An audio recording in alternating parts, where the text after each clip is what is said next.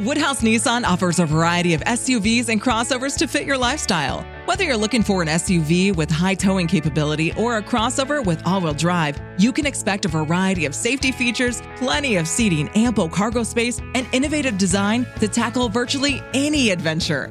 Explore the Nissan lineup of SUVs and crossovers featuring Rogue, Rogue Sport, Kicks, Murano, Pathfinder, and Armada. Visit one of our two Nissan locations or shop online at woodhouse.com.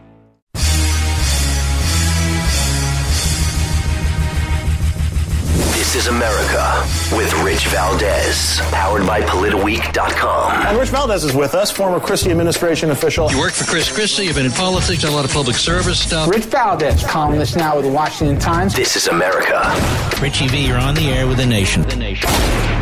This is America with your host, Rich Valdez. What's up, America? I am Rich Valdez, Valdez with an S, El Conservador, Richie B, Mr. Call Screener, your liberty loving Latino amigo, right here, 17 blocks away from Madison Square Garden in New York City. And we're going to talk about the fatalities, of course, those that have fallen, who got fired and for what, and free speech. One of the things that I want to get into is the fallen, the fatalities that we had in Afghanistan, but I also want to talk about somebody that got fired for standing up what they believe in and free speech issues. So we're going to get to all of that stuff, but I want to start with the slain Marine's mom because obviously she's upset and she's upset over the death of her son and we're going to jump right into that. But Biden is fighting back right? He blasted a golf cart claiming to have carried an ISIS planner uh, related to that suicide bombing that killed 13 U.S. service members on Friday. That happened on Saturday. Then on Sunday, there was another drone attack by the United States, this time hitting a car that they believed had car bombs inside. And that also had secondary explosions where now there's some dispute with the United States government saying we are not um, confirming any uh, civilian casualties. However, we're investigating it. But the UK Daily Mail and a bunch of other international publications are saying that three children and an entire, as much as an entire family, were killed in that blast, taking out the ISIS K terrorists in a drone attack uh, that Biden authorized over the weekend. So uh, we're keeping tabs on that as it comes along. But I was watching this video of audio of the mom from the United States Marine that was killed. She called into talk radio and she shared her feelings, saying that Biden was a feckless piece of crap, which I probably tend to agree with. But you have to hear this audio. My son was one of the Marines that died yesterday. and to son- listen to that. Sorry, I'm on the radio. No, no, no, no, no, no, no. Um, uh, go, go My ahead. son Uh, was one of the Marines that died yesterday. 20 years and six months old, getting ready to come home from freaking Jordan to be with his wife to watch the birth of his son. And that feckless, dementia ridden piece of crap just sent my son to die. I woke up at four o'clock this morning to Marines at my door telling me my son was dead. So to have her on right before me and listen to that piece of crap talk about diplomatic crap with freaking Taliban terrorists who just freaking blew up my son and know nothing to not say anything about oh my god i'm so sorry for the families. So my son is gone and i just want all you democrats who cheated in the election or who voted for him legitimately you just killed my son with a dementia ridden piece of crap who doesn't even know he's in the white house he still thinks he's a senator so I'm gonna try and calm down. I'm sorry. I mean, this mom was just so impassioned, and of course, rightfully so. Who wouldn't be saying, You killed my son? And I'm looking at this piece in the Washington Times, and, you know, it describes her as being grief stricken, this uh, Colorado mom whose son was killed last week, Kathy McCollum. Her son was Lance Corporal Rylee McCollum, one of the 13 that were killed on Thursday. And it's just such a damn shame. And she called into our buddy Andrew Wilkow's show on Sirius XM Radio, so big shout out to Andrew Wilkow. You know, when she says, My son was one of the Marines that died yesterday, 20 years and six months old, getting ready to come home from freaking Jordan to be with his wife to watch the birth of his son, and that feckless, dementia ridden piece of crap just sent my son to die. And I gotta tell you, A, I feel for anybody, whether it's the civilian casualties in Afghanistan that um, may or may not have been involved with ISIS K, or a 20 year old Marine. But I can definitely tell you that I also have a 20 year old. 20 years old and just about one month. And it's scary to think that this mom no longer has her son. Scary. Something I never want to experience. The distraught mom continued, this is in the Washington Times. My son is gone, and you heard this. I just want all of you Democrats who cheated in the election or who voted for Biden legitimately, you just killed my son. More than 100 people were killed and 180, uh, excuse me, 180 reportedly injured in that blast. And we talked about that at length in the last episode, but we didn't talk about the retaliation from Biden, and we're going to get into that after this. But it's just so sad. It's sad that this is what happens. And these families, they're not buying the BS that Biden's selling them. Another family of a Marine killed in Afghanistan slams Biden, saying the meeting was scripted and it was a total disregard to that Marine's death. The family of one of those Marines who met with Biden because he traveled to Dover, Delaware, and this is on FoxNews.com, said on Sunday that it was a total disregard to the loss of their Marine. Biden traveled to Dover, Delaware on Sunday to attend the dignified transfer of the 13 service members killed in Kabul's suicide bombings.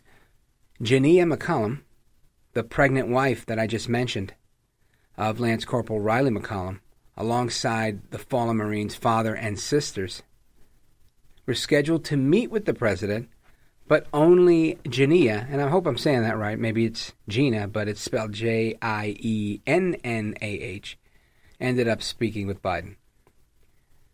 Roice McCollum, one of the late corporal's sisters, told the Washington Post on Sunday that her, her sister, her father, and the rest of the family refused to meet with Biden because they held him responsible for their fallen Marine's death. Jiennah's meeting with Biden did not go over well. Roice said the family felt the conversation with Jiennah was hollow and lacking meaning.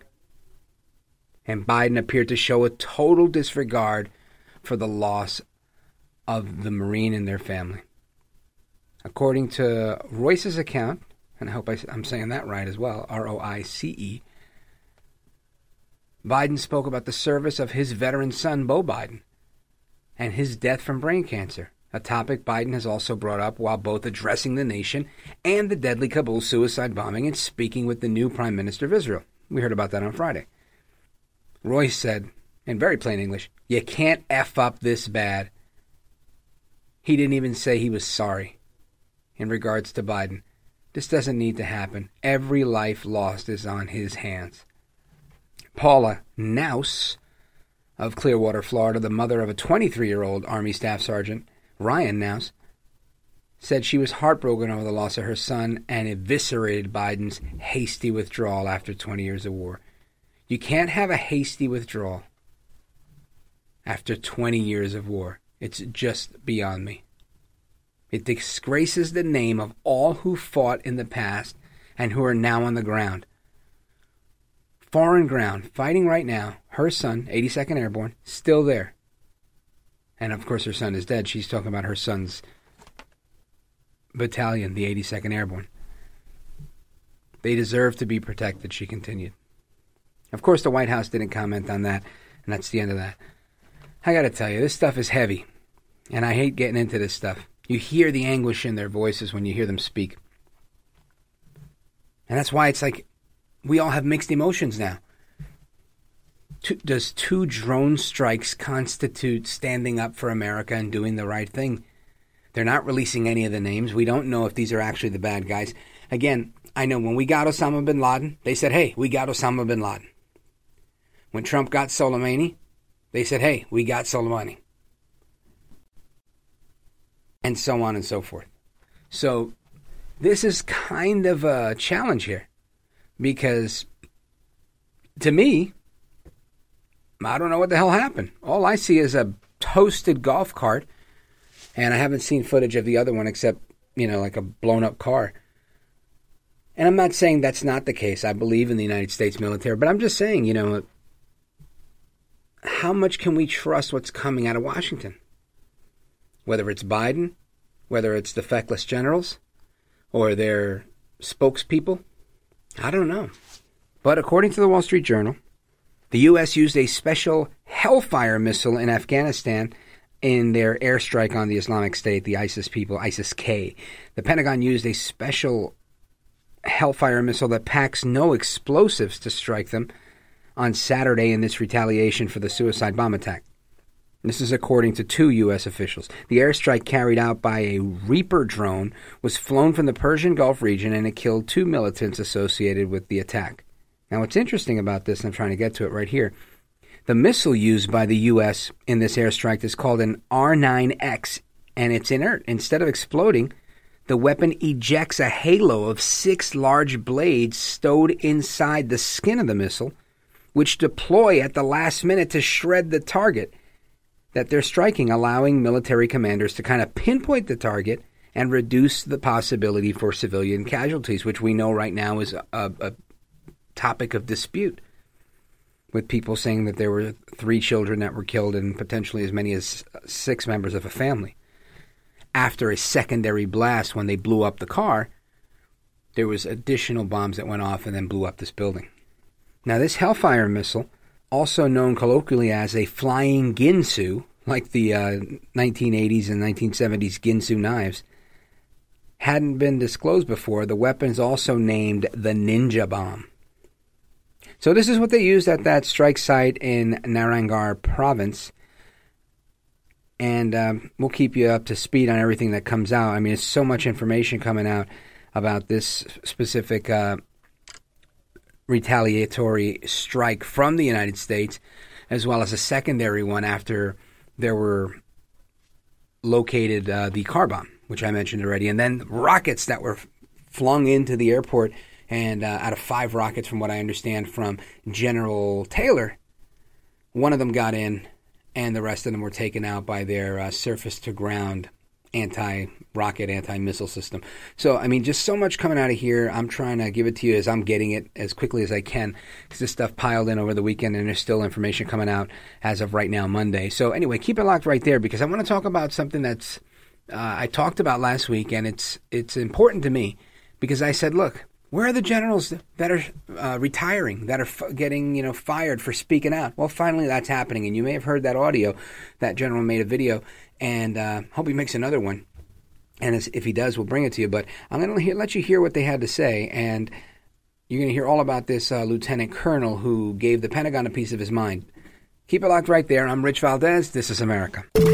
This is America. Find your next truck at Woodhouse Buick GMC. No matter where you're heading or what tasks need tackling, there's a premium and capable GMC truck that's perfect for you. Make a statement on the job site, out on the town, or wherever life leads you in the powerful and distinctive Sierra 1500, or elevate your driving experience in the adventurous and innovative Canyon. Explore our inventory online at WoodhouseBuickGMC.com or visit our indoor showroom today. Woodhouse Buick GMC. We are professional grade.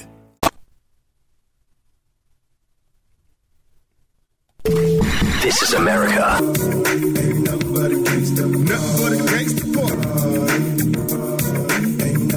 All right, America, welcome back. Welcome back. Rich Valdez, Valdez with an S. This is the Sunday, Monday edition of This is America.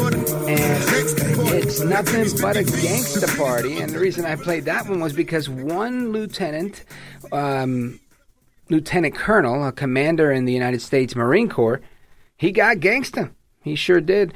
He uh, kind of put everybody in their place and said, you know what, this isn't right. Headline CBS News Marine commander relieved of duty. He got fired for making this video slamming senior leaders in the wake of the Kabul attack.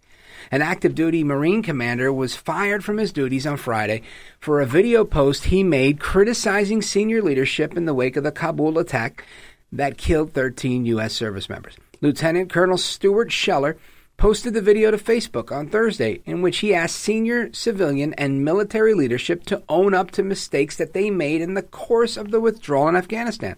The Facebook post came after it had been confirmed that a number of Marines were among those killed in a suicide bomb attack earlier in the day. Scheller said one of the Marines killed was someone that was close to him saying, quote, People are upset because their senior leaders let them down, and none of them are raising their hands and accepting responsibility and saying, We messed this up, he said in the video. And with that, I want you to hear a little bit from that video. Listen to this. But the reason people are so upset on social media right now is not because the Marine on the battlefield let someone down. That service member has always rose to the occasion, done extraordinary things. People are upset because their senior leaders let them down and none of them are raising their hands and accepting accountability or saying, we messed this up. If an 05 battalion commander has uh, the simplest live fire incident EO complaint, boom, fired. But we have a Secretary of Defense that testified to Congress in May that the Afghan National Security Force could withstand the Taliban advance. We have chairmen of Joint Chief, who the Commandant is a member of that, who's supposed to advise on military policy. We have a Marine combatant commander all of these people are supposed to advise. And I'm not saying we've got to be in the in Afghanistan forever, but I am saying, did any of you throw your rank on the table and say, "Hey, it's a bad idea to evacuate Bagram Airfield, a strategic air base, before we evacuate everyone"? Did anyone do that? And when you didn't think to do that, did anyone raise their hand and say, "We completely messed this up"? I've got battalion commander friends right now that are posting similar things, and they're saying, you know, wondering if it, all the lives were lost and, and, if it was in vain, all those all those people that we've lost over the last know, 20 years. And he goes on to say that we're all part of a chain. While every link may not be tested, the strength of the chain is only as strong as each link, and you got to be, you know, good link, something like that. And what I'll say is, and from my position, potentially all those people did die in vain if we don't have senior leaders that own up and, and raise their hand and say, we did not do this well in the end. Without that, we just keep repeating the same mistakes. This amalgamation of the economic slash corporate slash political slash higher military ranks are not holding up their end of the bargain. I want to say this very strongly. I have been fighting for 17 years. I am willing to throw it all away to say to my senior leaders, I demand accountability. Well, thank you, Lieutenant Colonel Skeller, or Scheller. I hope I'm saying that right. And I echo that. I want to say this very strongly. I have been fighting for 17 years and I'm willing to throw it all away to say to my senior leaders, I demand accountability. God bless you, sir, for the courage that you've got. Because I think that is what leadership is. That is how wars are won. That is integrity. That's called doing the right thing. Him saying, you know what? Forget the paycheck. Screw it. If I have to get a job in Home Depot, Lowe's, or anywhere else, I'm sure he's a talented guy that has uh, quite a bit of education if he's a lieutenant colonel. So I think he'll do fine. And even if he doesn't do fine, the question's not, do I take the risk because it's politically safe? The question is, do I take the risk because it's right or wrong? He knew it was the right thing to do, it was the right thing to say. He did it. God bless him for doing it. And I think more need to follow in his footsteps, even if it's just them speaking out and getting fired. You know, you don't have to be so symbolic and quit. I'm cool with you saying, hey, you guys suck, like that mom said to Biden. You feckless, dementia ridden piece of crap. I'm cool with it.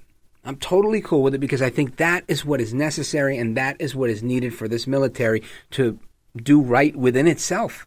As you guys know, my alter ego, Mr. Call Screener, I don't talk a lot about my work on the Mark Levin Show. I mean, I talk about the Mark Levin show, but not so much about the work that we do.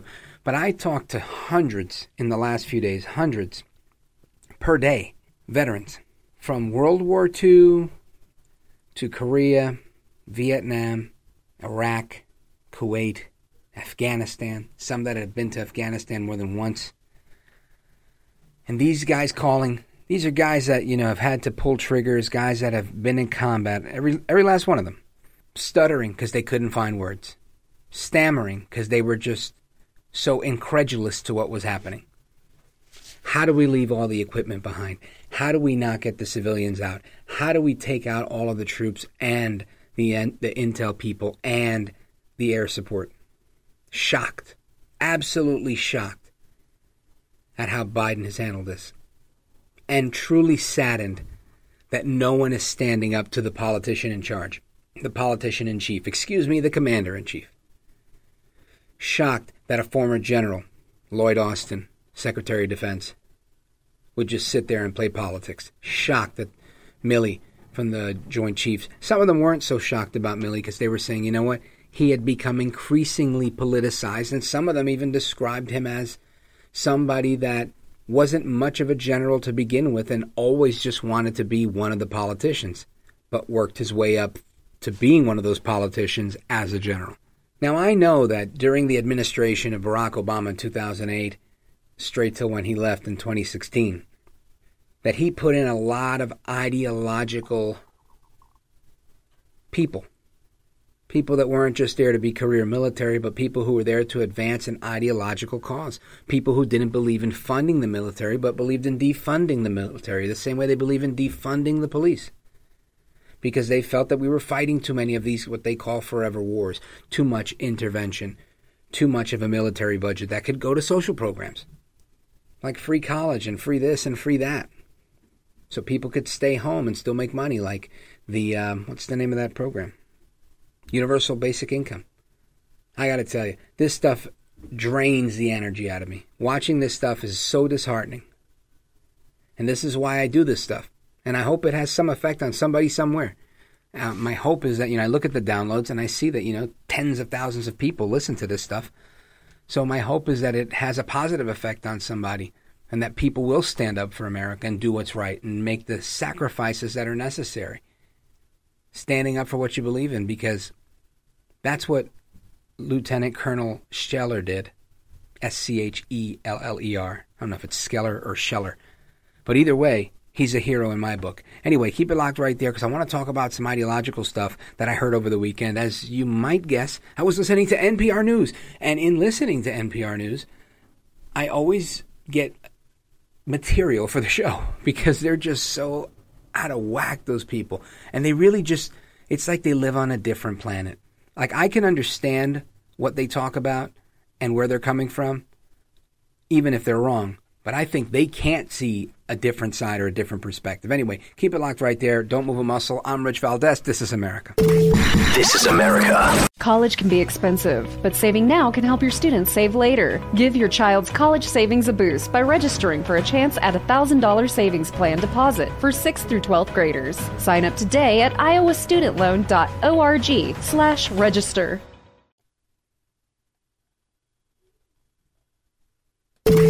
This is America.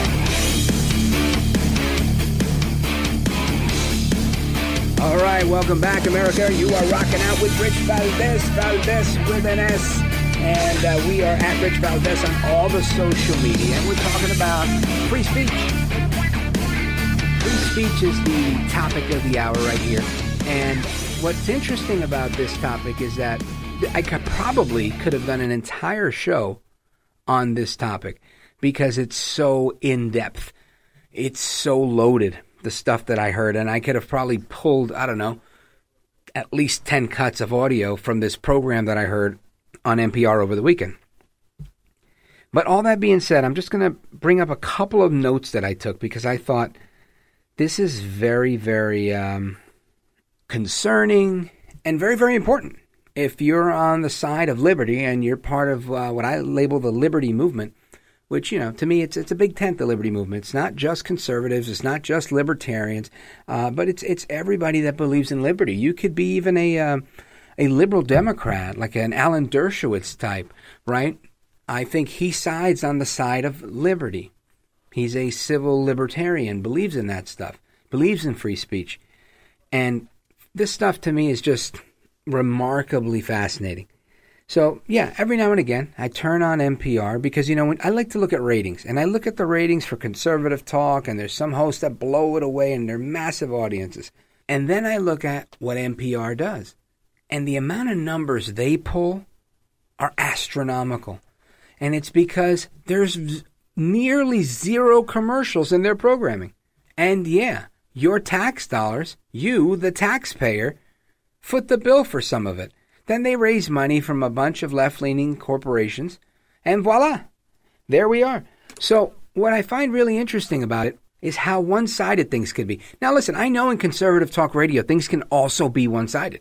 I'm not naive. Well, maybe I am sometimes. But the bottom line here, to me, is that they really start at a premise that the great one, Mark Levin, oftentimes cites at how they hate America's founding. They hate our founding documents. They hate the Constitution. So, looking at that, I listened to this program, and it's an interview with a guy named Andrew Marantz, a show called NPR on the Media. And I think he's from the New York Times. And they're basically saying that free speech is flawed and that free speech absolutists, like you and me, are the ones that are to blame. Citing a philosopher, uh, um, an academic named Rorty. And I believe that's R O R T Y. Got to spell check that though. I wrote it down fast. Anyway, making constant references to Trump and Nazism throughout, as if that is the litmus test. So last week we talked about okay, it's okay to have liberty and it's okay to have rights unless there's a pandemic, right? Eh, eh, what are we willing to get rid of in the name of the coronavirus? Well, this time we're talking about it's okay to have free speech up until you have a Nazi like Trump. And that's in effect what they were arguing, making the case for creating assumptions and challenging other assumptions, which again, in and of itself, isn't wrong. That's how you want to think. That's how you want to think. No problem. But when this guy from the New York Times says that, you know, we need to drop the view, this is a quote from him drop the view of American exceptionalism so that we can adopt being more humble.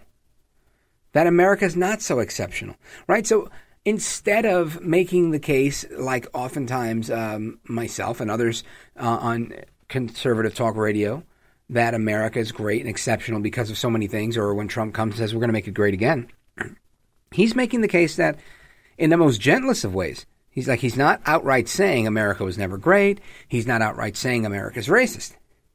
But he is outright saying he thinks that this is flawed, this view of American exceptionalism, and that it doesn't give us an opportunity to look to be more uh, constructive, to say, well, where is it that we need improvement?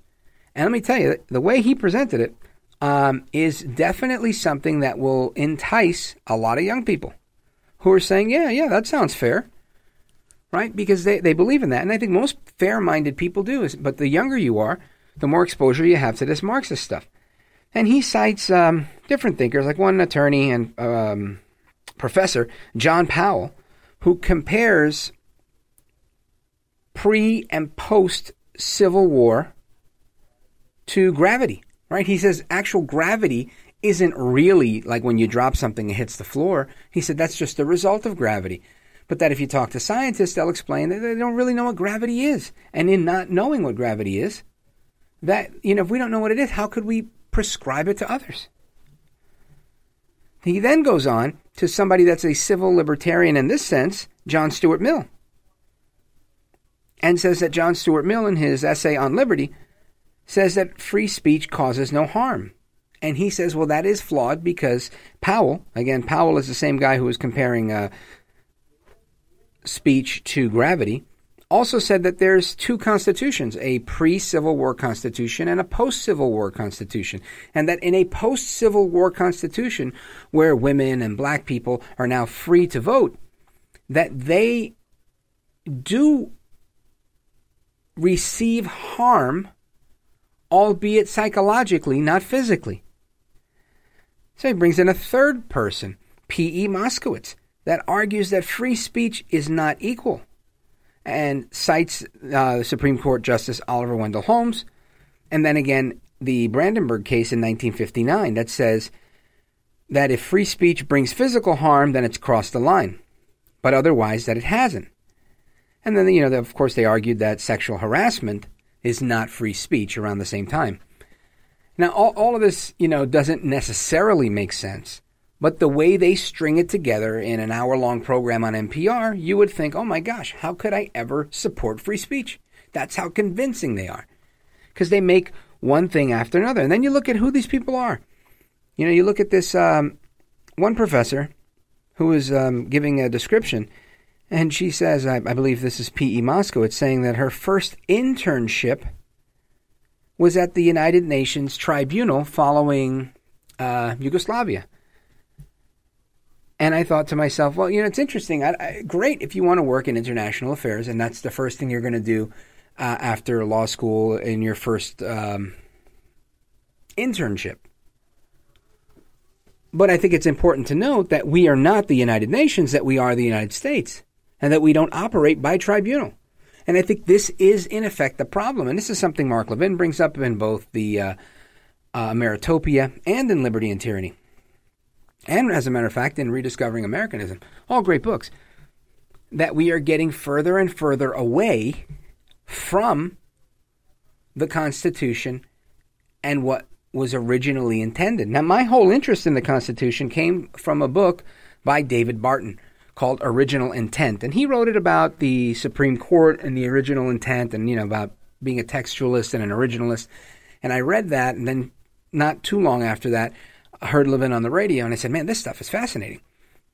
Because I would make the argument that the Constitution was written one way, and that others have gone away from the original intent of the Constitution and isn't it about time we reevaluate things and bring it back to the basics? And I think that's an argument a lot of people could get behind if it's presented that way.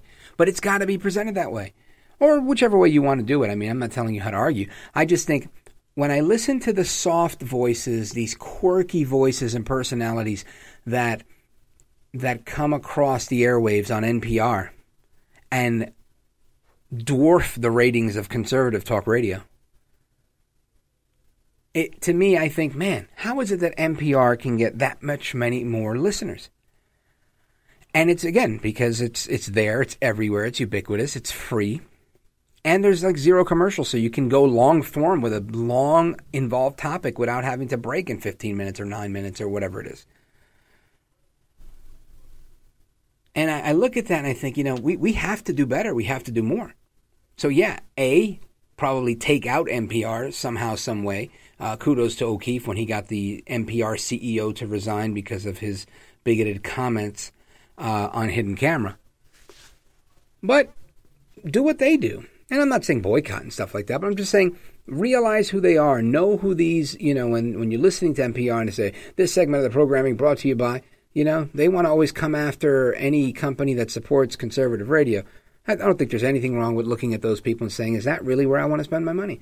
Is that really where I want to do business? Is that where, you know, uh, do I want my kids to go to these schools? And really being conscious about things. And on a quick sidebar, I had a talk with my kid recently. And again, I, have never pushed my kids because I feel like when you push kids, they do the exact opposite of what you want them to do anyway. So I've presented them with a lot, lot of options and told them I'll support you no matter what.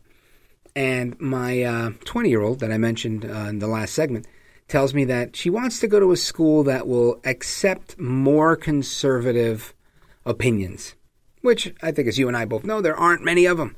And she mentioned one that's down in Virginia, and I was thrilled to pieces to hear about it because, you know, not only does it um, have, you know, an acceptance or a willingness to engage in conservative political conversations, but also conservative um, biblical conversations as well. And I thought, you know, that's great because there's so few schools like that in the United States that would allow something like that to even happen in a classroom.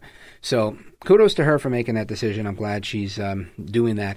And I'm glad such schools exist. So it's up to us as parents to do what we can to support those institutions so that people actually have an opportunity to go somewhere and actually learn in a atmosphere of heterodoxy, where you can actually have opposing viewpoints, not just one viewpoint.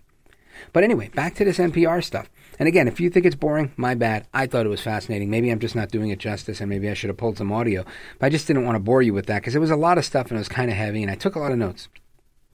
But a lot of this stuff is based on the premise that speech is violence. And if speech is violence, then man, we're in trouble because violence isn't allowed, right? Violence isn't protected, but speech is.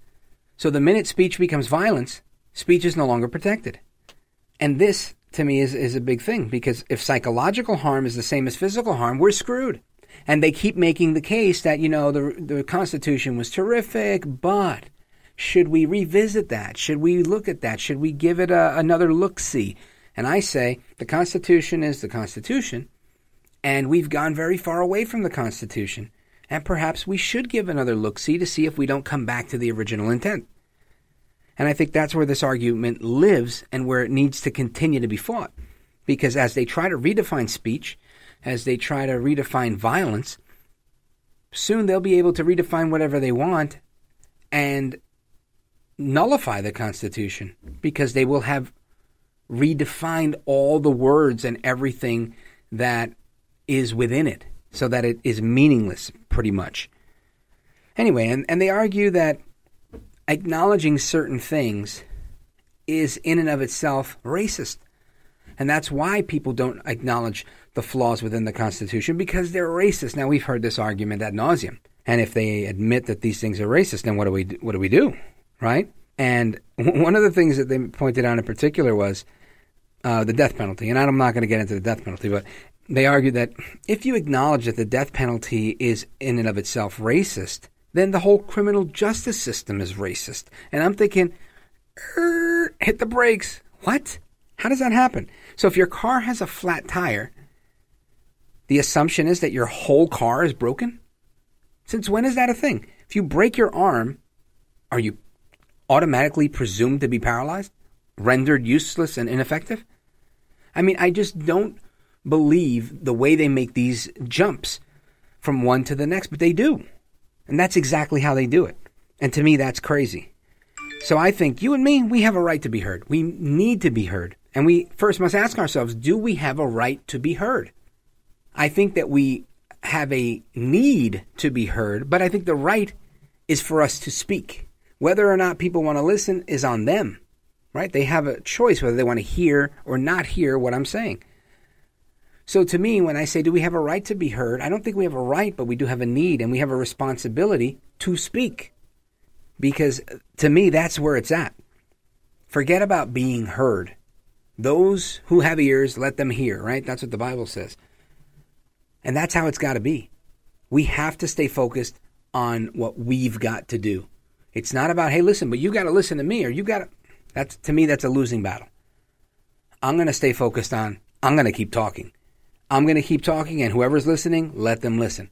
I'll position myself where I can get the best listenership possible, but I'm going to keep going with my message. We have to keep going with our message of liberty, our message of Americanism.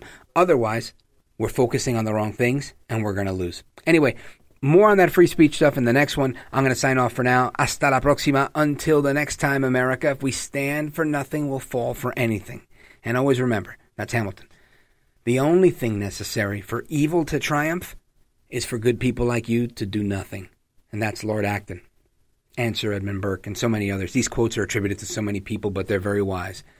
So, like Gandhi said, be the change you want to see in the world. Hasta la próxima. Until the next time, America, I am Rich Valdez, and this is America. This is America.